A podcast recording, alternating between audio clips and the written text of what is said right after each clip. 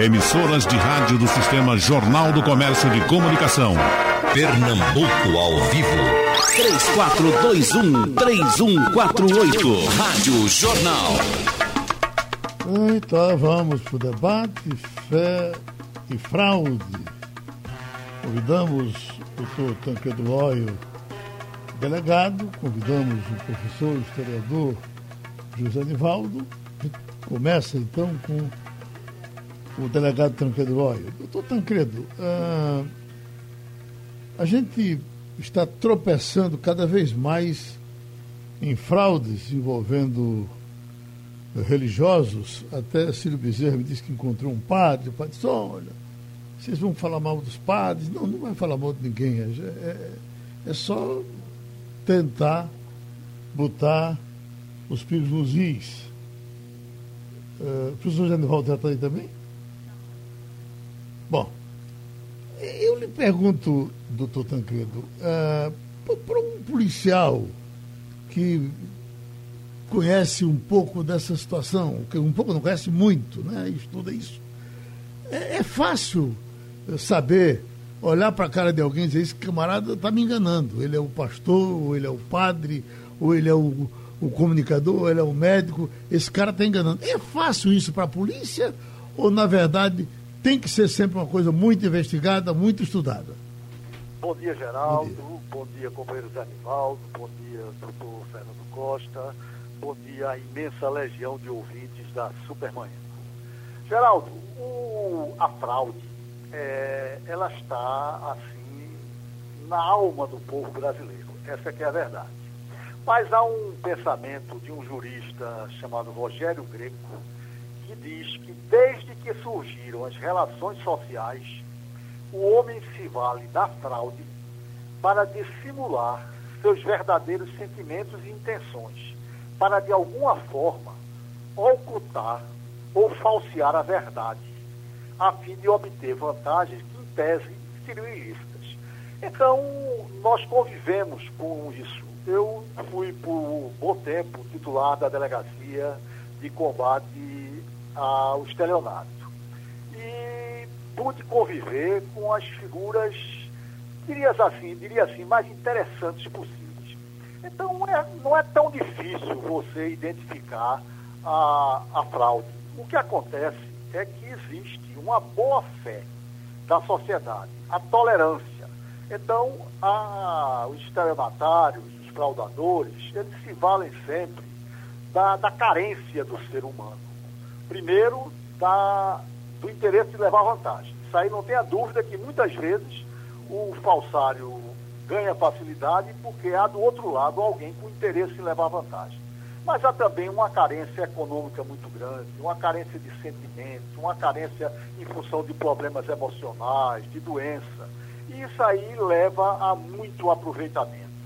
É, eu poderia começar você, com você contando uma história que me remonta ao meu curso de jornalismo na Universidade Católica.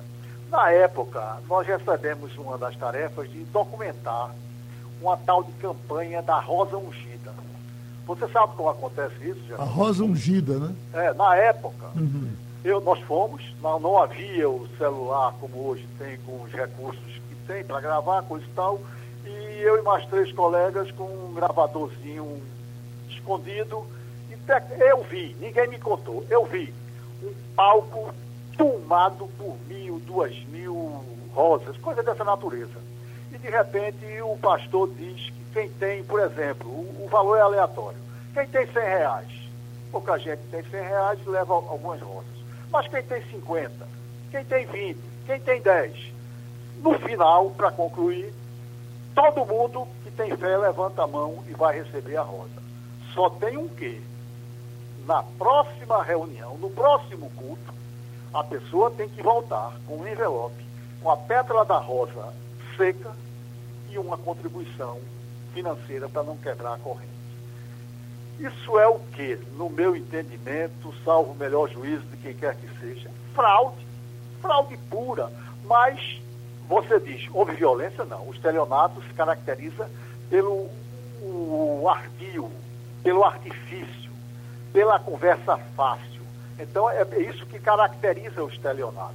É, Costuma-se dizer que o estelionatário é um ladrão de paletó e gravata, de conversa fácil, de conversa enroladora, como a gente costuma dizer. Então, o que acontece, a proximidade muito grande do tema que você trouxe à baila, entre fé e fraude. A fé leva muitas e muitas vezes à fraude, não há a menor dúvida. Nós estamos diante, nacionalmente, a gente não pode fugir desse exemplo, da fraude em carne e osso, com todas as letras garrafais, chamada deputada Flor de Lis. Aí alguém pergunta, mas ninguém desconfiou disso? Quem é do ramo desconfiou. Você não pode achar razoável que uma mulher adote 54 filhos. Isso não é razoável. Você não pode achar razoável que uma mulher pegue um desses filhos de 14 anos que namorava com a outra filha sua e tome como marido. Então ela casou com o genro. Isso é razoável, mas a sociedade foi sendo enganada, foi sendo até que ela resolveu o máximo, dar fim ao marido. Aí vem o escândalo. Mas é quando você diz, a, a polícia desconfia logo, não tenha dúvida que os delegados que apuram esse caso, desde o primeiro momento, eles não disseram, mas eles sabiam que a linha de investigação era uma só. A família matou o pastor Anderson. Não havia outra. A dificuldade foi saber quem executou, quem foi o mandante, quais as circunstâncias daquele crime, o que levou a isso, quando isso começou. Então, isso é um processo investigatório que levou algum tempo e chegou a escancarar uma grande fraude. O doutor Tancredo, muita gente diz que já houve um tempo em que o, o falsário, o vigarista, era mais romântico, fazia as coisas com mais eh, inteligência, sem, sem eh, agredir muito as pessoas. Teve realmente esse tempo ou não? Sempre tivemos gente para eh, atacar, fraudar de todas as formas. Geraldo, o, homem é ele e suas circunstâncias, né? Então tudo está contextualizado numa época. Hoje você, por exemplo, vê na internet o grande campo para as fraudes, né? O, a, os correntistas, os bancos hoje são grandes vítimas da tecnologia para o mal. É retrato de um tempo. Mas no passado, é, a gente consagrava, inclusive, esses golpes como o conto do vigário. Você uhum. deve ter escutado muito falar nisso, né? Sim. Então, era o famoso golpe do bilhete premiado, é, situações assim mais engraçadas ainda, mais leves. Porque o, estelionatário, ele não usa da violência. A violência não, não condiz, não pactua com o crime de estelionato. Uma certa feita, nós estávamos interrogando um estelionatário muito bem vestido, me lembro como se fosse hoje, terno de linho branco, uma, uma linhagem que você não dizia que aquilo era agente do mal. E, de repente, um agente de polícia no cartório resolveu passar uma descompostura no rapaz, chamando ele de ladrão. Eu intervim, sustei isso, e ele, com toda a fleugma, toda a calma do mundo, olhou para mim e disse: Doutor, eu não sou ladrão, doutor, eu sou estelionatário. Aí você veja a convicção do, do cidadão. Uhum. Então, o, o, companheiro Jorge Tasso, de, de saudosa memória, participou muito de seus debates delegado de polícia brilhante, ele contava muita história de uma figura folclórica do, do Recife, chamada Conde Alexandre. Você deve lembrar dele. Eu conheci ele, eu fiz uns três ou quatro debates com o Conde Alexandre e eu defendia o Conde Alexandre com unhas e dentes, porque quando ele chegou para o debate, ele disse, olha, eu já sei que quando eu começar a falar aqui, vão aparecer pessoas para falar mal de mim. Pode isso faz parte da, da, da, corrente espiritual. Veja se não vai ser assim. Hoje não tem outro. Quando o, o telefone começou a pipocar, e estão falando mal do senhor aqui. É a corrente espiritual. E lá vai eu entrando na onda de Conde Alexandre?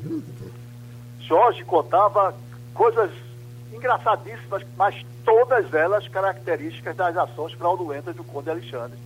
Então são coisas dessa ordem. Mas você não pode ficar só no, no bonitinho, como se diz aí. Pessoas conhecidas da sociedade são costumeiras em vender terrenos de que não lhe pertencem. Não vale aqui citar nomes. Mas isso é comum, é uma fraude muito comum. Isso é um crime grave, gravíssimo. Mas a sociedade tolera. As penas são brandíssimas, porque entende que como não há violência física, não há um revólver de mira, não há um fuzil, uma metralhadora, é algo que pode ser contemporizado. Eu não concordo com isso.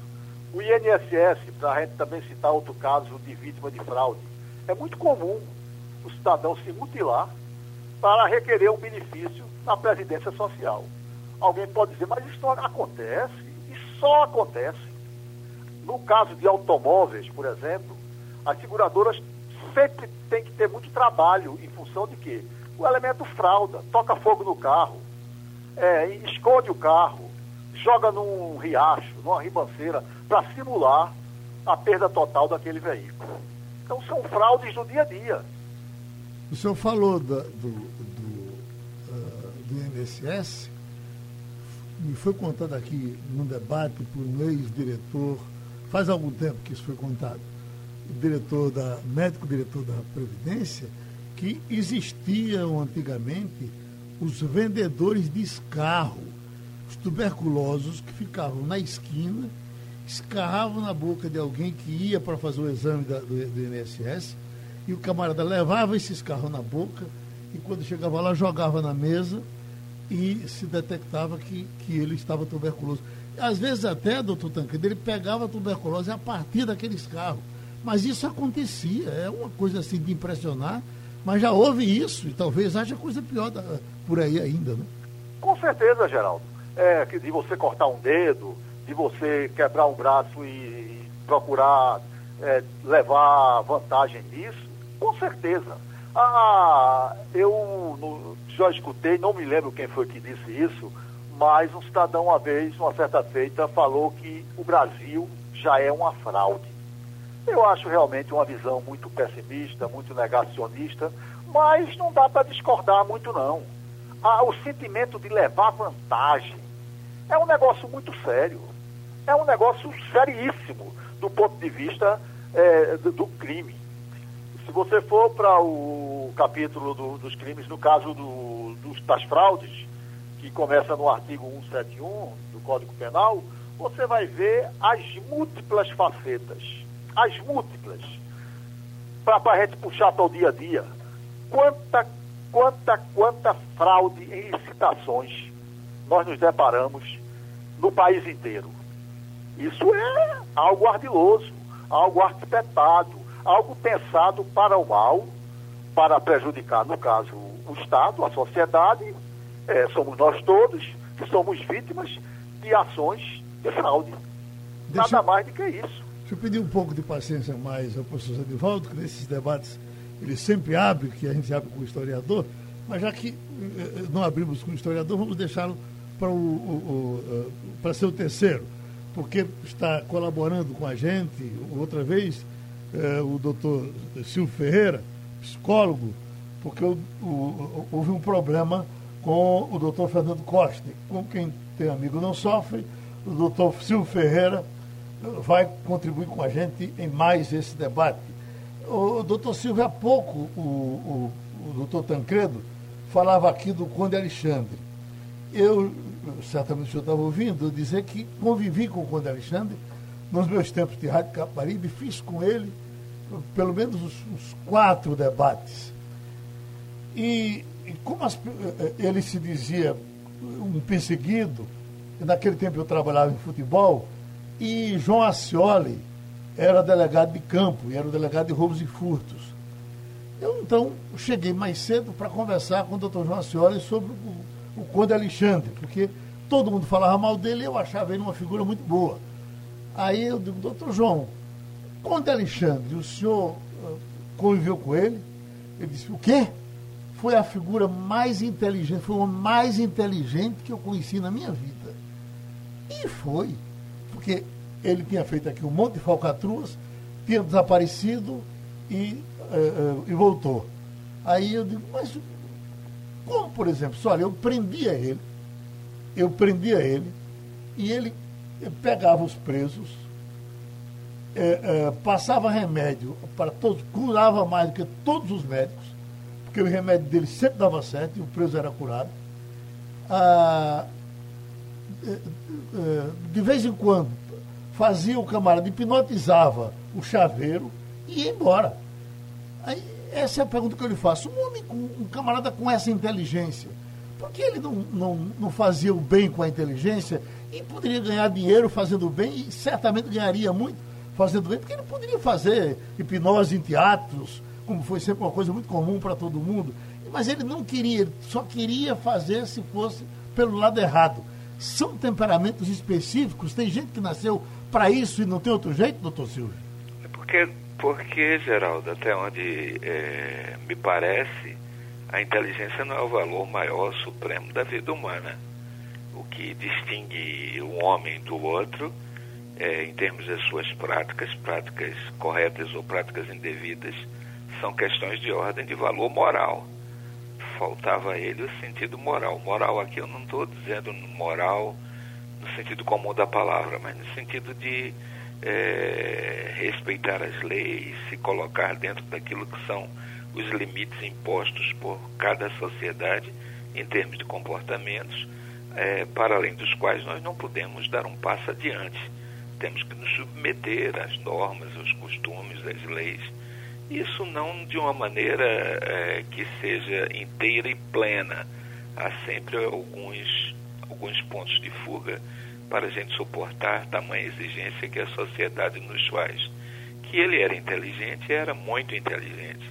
Eu tive a oportunidade de vê-lo uma vez de longe, uma vez em que ele estava internado é, numa casa psiquiátrica nesta cidade, na rua Padre Inglês.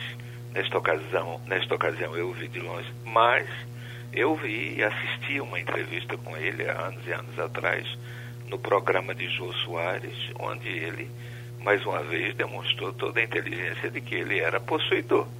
Agora, a inteligência não é a definição do padrão é, mais elevado, digamos, de virtude ou qualidades humanas. Mais do que inteligência, é, eu acho que o que nos define mesmo é estarmos imbuídos dos valores, dos princípios morais que norteiam a vida da sociedade, o que faltava a ele. Agora, se você perguntar por que faltava, aí são questões de ordem psíquicas que podemos tentar explorar é, ao longo do, desse debate. Como se explica, por exemplo, João de Deus, o professor Silvio, um camarada com todas as condições que estava tendo, uh, tinha uma cidade que ele dominava, faturava muito nessa cidade, mesmo assim isso não era o suficiente. Ele praticava coisas uh, irregulares e terminou tendo o fim que está tendo agora.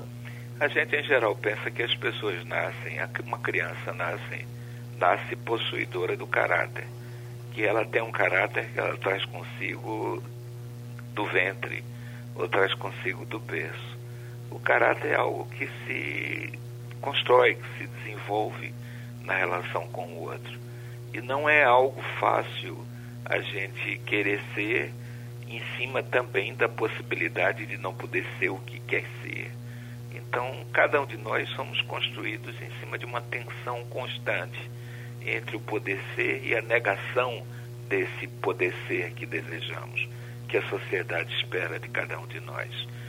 Então, ele trilhou um caminho, um caminho da fé, da religião, da crença, em geral, quem se coloca nesse lugar é, são pessoas que adquirem uh, um sentido de valor muito grande para as outras pessoas. No caso dos párocos, dos pastores, dos, dos pregadores espíritas.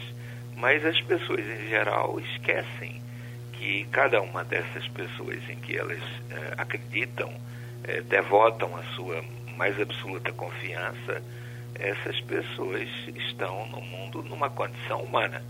E a condição humana é uma condição de fragilidade, é uma condição de tombo, é uma condição de fracasso, muitas vezes, entre aquilo que a gente estabelece como ideal de virtude para nossas vidas e, e do que somos capazes de praticar em realidade.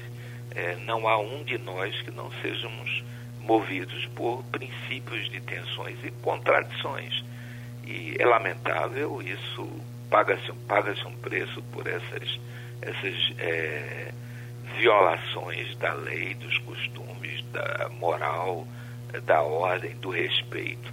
Mas não há ninguém que haja da forma como ele agiu e outros agiram e continuarão agindo, sem que essas pessoas não estejam submetidas a uma tensão enorme entre um mundo que elas querem criar para si como ideal que fazem de si e se colocam nesse ideal.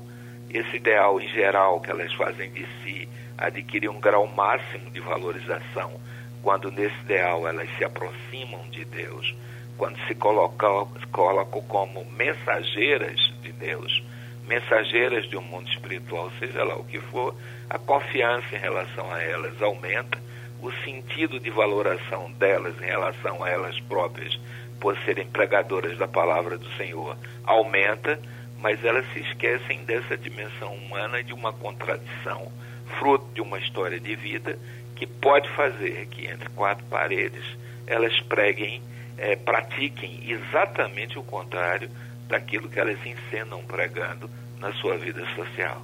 Prezado professor José Nivaldo, estamos com as coisas do dia a dia aqui, padre de Goiás, esse padre que com tanto prestígio, com tantos seguidores, com tanta gente boa por perto, mas tudo indica que está mijando fora do caco, já agora tem uma, uma irmã que está envolvida com as doações que ele recebe. Ah, uma manchete que eu li aqui, olha, Igreja Católica em São Paulo promete curar Covid com produto tóxico. É um padre que chama o pessoal, diz que cura e não cura, tem uma igreja lá para ele tomar conta. Essa coisa de flor de lis, que já vem de outra religião, eh, e a manchete que eu do, dia, se somando a tantas outras que já tivemos, é Flor de Lis ofereceu filha sexualmente a pastores evangélicos. Mas se a gente vai mais atrás, e foi isso que deu origem a essa nossa conversa, esse nosso debate, está nas bancas aí de revistas, uma revista importante chamada Momentos da História. Essa que eu estou lendo aqui tem Jesus, a vida e as polêmicas do personagem mais importante da história das religiões. Aí vem a manchete: entre a fé e a fraude.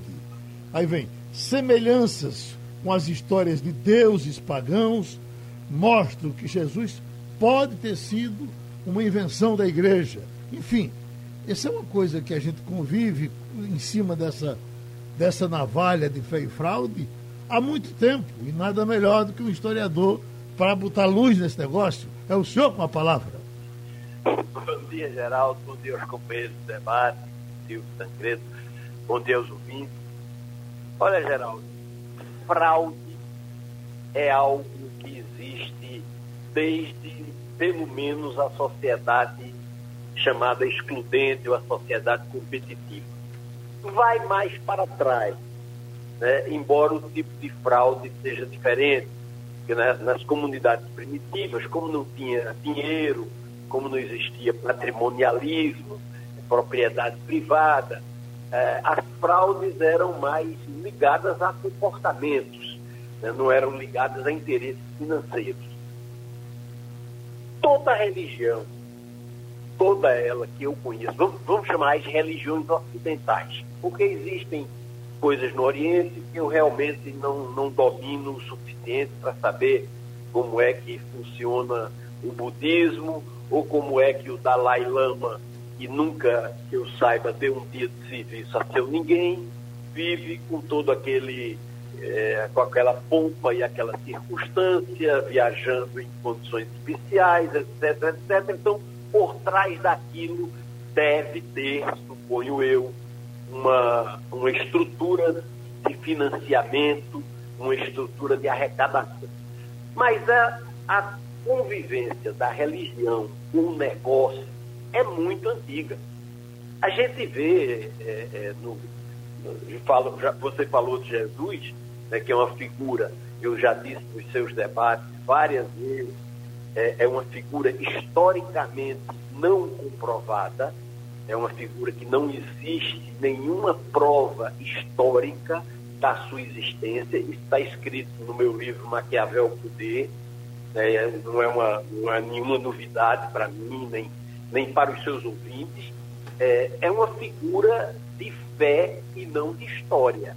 É uma figura de religião, não é uma figura histórica, não é um personagem histórico, comprovado historicamente. Então, é, aquela trajetória da vida de Jesus de Nazaré é uma trajetória que embute muitas contradições e algumas coisas interessantes com relação à, à, à exploração financeira da igreja. Um dos, uma das passagens mais simbólicas do Novo Testamento diz respeito à briga que Jesus Cristo teria, eh, Jesus Nazaré teria conduzido junto com seus discípulos, junto com a sua turma, né, para eh, espancar fisicamente, foi, não foi uma coisa simbólica, não. Foi está narrado lá como uma briga física com os chamados vendilhões do templo. Então, já no judaísmo antigo, antes do cristianismo virar uma religião, existiam os príncipes dos sacerdotes. Né? Então, aquelas figuras que eram ricas, viviam ricamente, às custas de quê? Às custas da religião. No mundo islâmico, por exemplo, vou dar só um exemplo, é, quando Maomé criou o islamismo e unificou as tribos árabes, para não prejudicar os comerciantes de Meca, ele estabeleceu aquela peregrinação anual a Meca, que até hoje a gente vê né, é, milhões de pessoas. Esse ano foi diferente por conta da pandemia, mas às vezes acontecem, inclusive, centenas de mortes pelas pessoas que se aglomeram ali, né, naquela, naquela peregrinação anual, e todo muçulmano é obrigado a visitar Meca pelo menos uma vez na vida. Qual é a origem desse princípio religioso? Favorecer os comerciantes de Meca. Assim, ao longo do tempo, quer dizer, as religiões sempre se associaram a certos tipos de exploração e fraude. Por exemplo, o surgimento dessas religiões, é, vamos chamar assim, protestantes no geral, se deu como uma reação, principalmente à venda de indulgências e à venda de relíquias que a Igreja Católica fazia, o Papa fazia, para financiar aquelas construções suntuosas, aquelas obras de arte caríssimas, que são hoje um patrimônio da humanidade, mas que na época foram feitas às custas da exploração da credulidade popular. Vendiam-se pedaços de cruzes, vendia-se bilhete de passagem para o céu, e era desse jeito que era vendido mesmo. Compre aqui o seu bilhete de passagem para o céu. Né? E foi contra isso que Lutero se revoltou e criou uma religião que deveria ser pura, sem imagens e sem exploração. Hoje em dia, a gente vê que existem muitas religiões, inclusive é, religiões evangélicas, da maior seriedade. Existem religiões é, onde se cumprem as determinações religiosas, onde se faz o bem, né, eu, eu sou contra as generalizações. E existem em todas as religiões os aproveitadores de plantão. Os padres safados, pastores safados, as flores da vida, né? E existem aqueles que, sem dar uma conotação diretamente religiosa, mas sai aí pelo caminho do espiritismo, do espiritualismo, feito esse, esse João de Deus, né, que durante muito tempo é, tapiou o mundo todo, né, e de repente se descobriu que não era nada daquilo que se pensava. Agora, eu quero registrar uma coisa. Eu aprendi com o nosso amigo Fernando Castilho, conversando com o Castilho, ele me explicou uma coisa que até hoje eu não. Disse, olha, Zé, a coisa mais barata que alguém paga é 10% para fazer parte de uma igreja, o dízimo, que não vem das religiões contemporâneas, vem de muito antes de Cristo. Né? É, as pessoas pagam, passam a frequentar a igreja. Ali formam a network dos pobres, digamos assim, né, a rede de relacionamento, recebem conforto espiritual, orientação da vida privada, é, conseguem emprego, conseguem ajuda na necessidade. Então, as religiões cumprem um papel, ou diversos papéis na vida das pessoas, desde dar conforto espiritual a dar esse tipo de apoio que certas igrejas pentecostais, evangélicas, é, permitem. Eu digo sempre o seguinte: é, foi forçado? Não. Foi um assalto? Não. Foi uma chantagem? Não. Foi o quê? Foi um ato de vontade. O adulto que se deixa, é, digamos assim, enganar num ato de vontade, eu sinceramente, eu vou levantar uma coisa polêmica. Aquele negócio de dizer, não, porque João de Deus se aproveitava de mim, passava a mão no meu peito, encostava na minha bunda, não sei o quê. E quantas vezes a senhora foi lá? Eu fui quase 30 vezes e quase todas as vezes passei por isso. Peraí, minha senhora, a senhora é o quê? É débil mental? É doida? É, é, é incapaz? É o quê? É, não, porque eu estava ali envolvida. Que conversa, que conversa, Geraldo. Isso para cima de mim, o adulto, veja, o adulto que se submete a certo tipo de exploração, se submete ou porque está levando alguma vantagem ou porque está pensando em levar alguma vantagem. Excluo dessa generalização casos extraordinários, para mim, extraordinários no sentido de raros, raríssimos, de pessoas que estão numa situação mental tão, é, digamos, degradada, tão debilitada, tão desesperada, que aí ficam numa situação de fragilidade que não deveria ser objeto de exploração. Mas um adulto normal, uma mulher normal, vai para um negócio desse, paga, dá uma contribuição, é, vai, participa do festival não sei o quê, deixa o guru passar a mão nos peitos porque não sei das quantas, vai transar com o guru porque ali vai descer o espírito. Estás conversando, Geraldo? Isso para mim é, é, é, é, é a vítima, entre aspas, cúmplice do explorador. Que acho que merece uma resposta policial. É, pessoas que se dizem enganadas é, por uma vez, duas, três, dez, cinco, dez anos, é, e, e num certo momento, lá na frente, quando alguém apareceu um que reagiu, aí se forma aquela corrente e todos reagem. Como é que a polícia é, é, compreende isso? Não são cúmplices? Veja bem, Geraldo, a, colocação do companheiro Zé Nivaldo, eu concordo com ela em parte. É, a situação do, do de Deus, que ele foca muito bem, eu endosso as palavras dele. Uma mulher que vai lá uma vez, só se passa para ser objeto de carícias do cidadão. Vai a segunda, vai a terceira, a gente fica até pensando que ela pode estar gostando. Mas há situações, Geraldo, que elas atingem assim a sociedade na sua amplitude. Um caso recente do pastor Valdomiro. O pastor Valdomiro se vale de uma concessão pública, um canal de televisão, para praticar vigarismo, para praticar fraude. No momento em que ele diz que um grão, não sei de quê, que for comprado por tantos valores, tantos cruzeiros, tantos reais, isso vai curar o coronavírus, ele está lesando a sociedade como um todo, exigindo a interferência do, das autoridades. Porque a sociedade fragilizada, a sociedade de uma cultura pobre, a sociedade que é levada pela fé, está é, tá sendo lesada pelo pastor Valdomiro. A pergunta que você faz, quanto à autoridade policial, nós trabalhamos com o fato. Nós não podemos é, é, querer interpretar o fato, querer dar razão A ou a polícia, constatado o fato, ela tem que investigar. Então, mesmo que um crime tenha acontecido dois anos atrás, três anos atrás, se esse crime não está prescrito, ele terá que ser investigado e terá que ser apurado.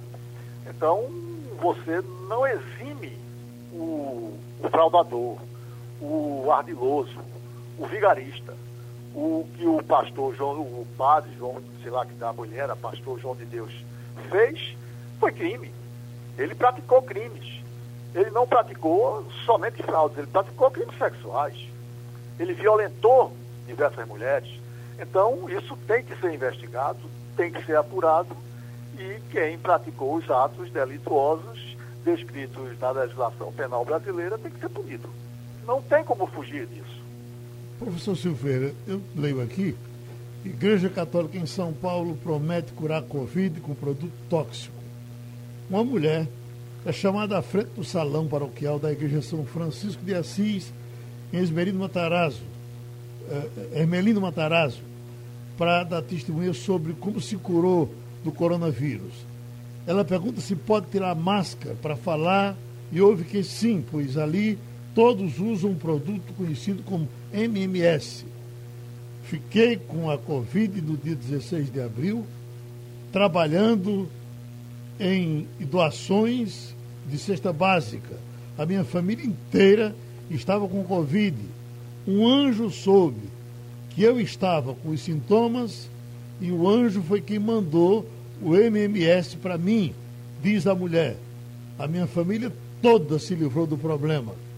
MMS, é, da sigla em inglês, Miracle Mineral Supplement, é feita à base de um composto químico, dióxido de cloro, não é autorizado pela Anvisa para ser usado como remédio.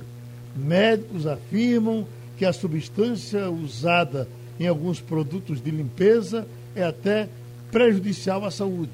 Veja, isso é um padre que está aplicando isso numa igreja do interior de São Paulo, normalmente é uma igreja oficial, e está permitido a ele fazer isso. Ah, ah, o senhor, recente, não recentemente, faz tempo que o senhor foi autor de uma famosíssima pesquisa, e me parece que única, ah, em cima dos, dos centros, dos centros umbandistas foi uma pesquisa demorada, trabalhosa, me parece que foi até uma coisa de, doutorado que o senhor fez. O que, é que o senhor descobriu? Aquilo que, a, a, o que os católicos sempre denunciaram dessas pessoas, aquilo é verdade? 100% daquilo era vigarice? Ou não? O senhor encontrou verdades também nessa área tão criticada pelos católicos?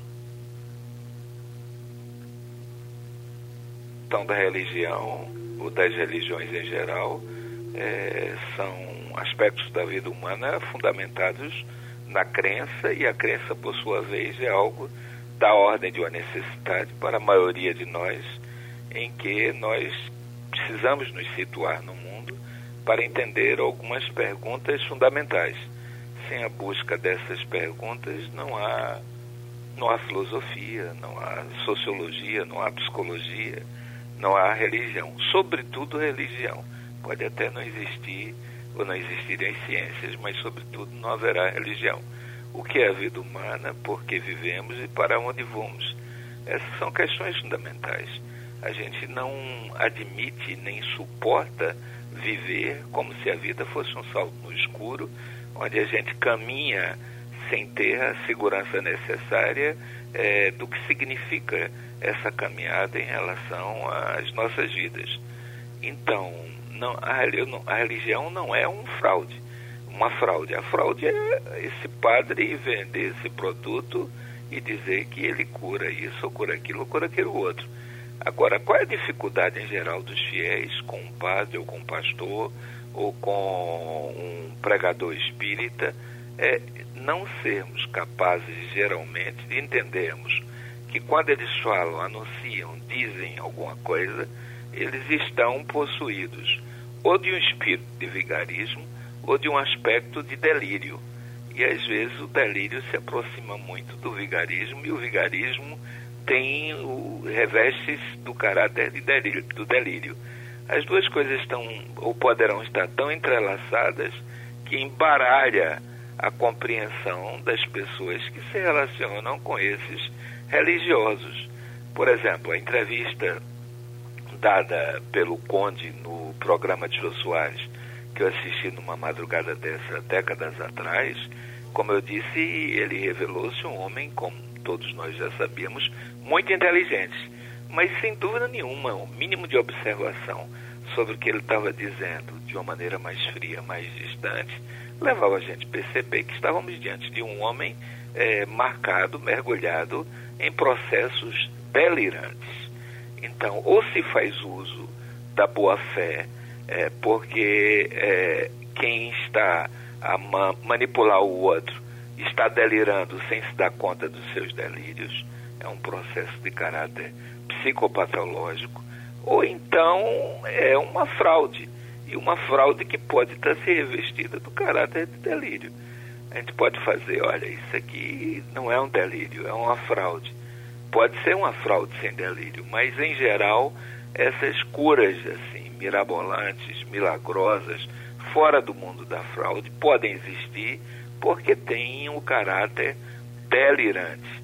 E a gente aceita isso, em geral, a gente até se anestesia, é, se adormece para determinadas práticas, porque não podendo mergulhar no escuro, estando acometido de algum problema de ordem de saúde, é, de ordem é, psíquica ou espiritual, a pessoa é capaz de tudo para tentar entender o que, é que está se passando com ela e ver se livre do mal que ela está cometendo. Então isso deixa a pessoa num estado de vulnerabilidade, de fragilidade, onde aquela maldade praticada é, contra ela por um outro, ela não tem nem condição de se dar conta de que há um grau ali de maldade ou de fragilidade. Isso de uma maneira geral, não quer dizer que não haja as exceções. Mas não podemos aqui, a partir da prática de alguns é, religiosos que deliram, tomar esses, esses delírios como sendo acontecimentos de fraude endossadas pelas instituições religiosas. Pode ser o delírio de um homem e não o delírio propriamente de uma instituição religiosa, seja ela de caráter qualquer. O professor Genivaldo, até para a gente eh, ser justo e mostrar que as coisas não são lineares, eh, existem também os, os vigaristas entre os historiadores, entre os locutores, entre os delegados, entre os psicólogos, mas eh, tem que separar o joio do trigo. Me parece que nunca houve uma denúncia de, de alguma falcatrua praticada por Chico Xavier. Se alguém tiver alguma, eu não me lembro de nenhuma denúncia. Toda teve uma vida honrada, me parece que do começo ao fim, mesmo tendo morrido com mais de 90 anos, parece. No caso de, no caso de Frei Damião, que é, é, tinha um enorme poder junto às populações aqui, a gente poderia até não acreditar no, no, no discurso de Frei Damião, não era um discurso bom e tal, mas é, é só se veio falar de algum interesse é, espúrio do, do auxiliar dele. No caso de Frei Damião, ele viveu e morreu. Tudo indica que decentemente, mesmo tendo um poder enorme junto às pessoas, que se pedisse, elas dariam. O senhor concorda comigo? Olha, Renato, é, concordo. Concordo, sim. Existem em todas as instituições pessoas, primeiro, que acreditam naquilo que fazem e que pregam. Existem pessoas que são capazes de se dedicar ao bem. Em todas as instituições, você encontra pessoas autenticamente generosas. Geralmente, essas pessoas estão dissociadas de qualquer é, encaminhamento financeiro. Arrecadam, sim, arrecadam para o bem comum. Eu vou dar três exemplos. O Frei Biapina, no século passado. Antônio Conselheiro, também no século passado, no século XIX. Antônio Conselheiro, no século XIX, e Frei Damião, no século XX. Essas três figuras até arrecadavam dinheiro, mas para quê? Para o bem comum, para fazer açudes, para fazer igrejas, para fazer é, obras públicas né, que é, servissem à comunidade. Por outro lado, em todos os momentos existiram pessoas com outro perfil. Né? Padres que às vezes nem precisavam arrecadar dinheiro dos fiéis, porque eram homens ricos e usavam o seu prestígio religioso para é, aumentar a, a, sua influência política e social. E isso você encontra em todos os momentos da história é, é, da religião. Você encontra desde padres, que, é, papas que viviam no mundo mais suntuoso que você possa imaginar, no mundo de orgias, no mundo de farras, no mundo de banquetes, e encontrava os São Francisco de Assis, que fizeram o percurso inverso. Eram pessoas que acreditavam né, na, naquilo que, que, que pregavam e faziam da sua vida um exemplo.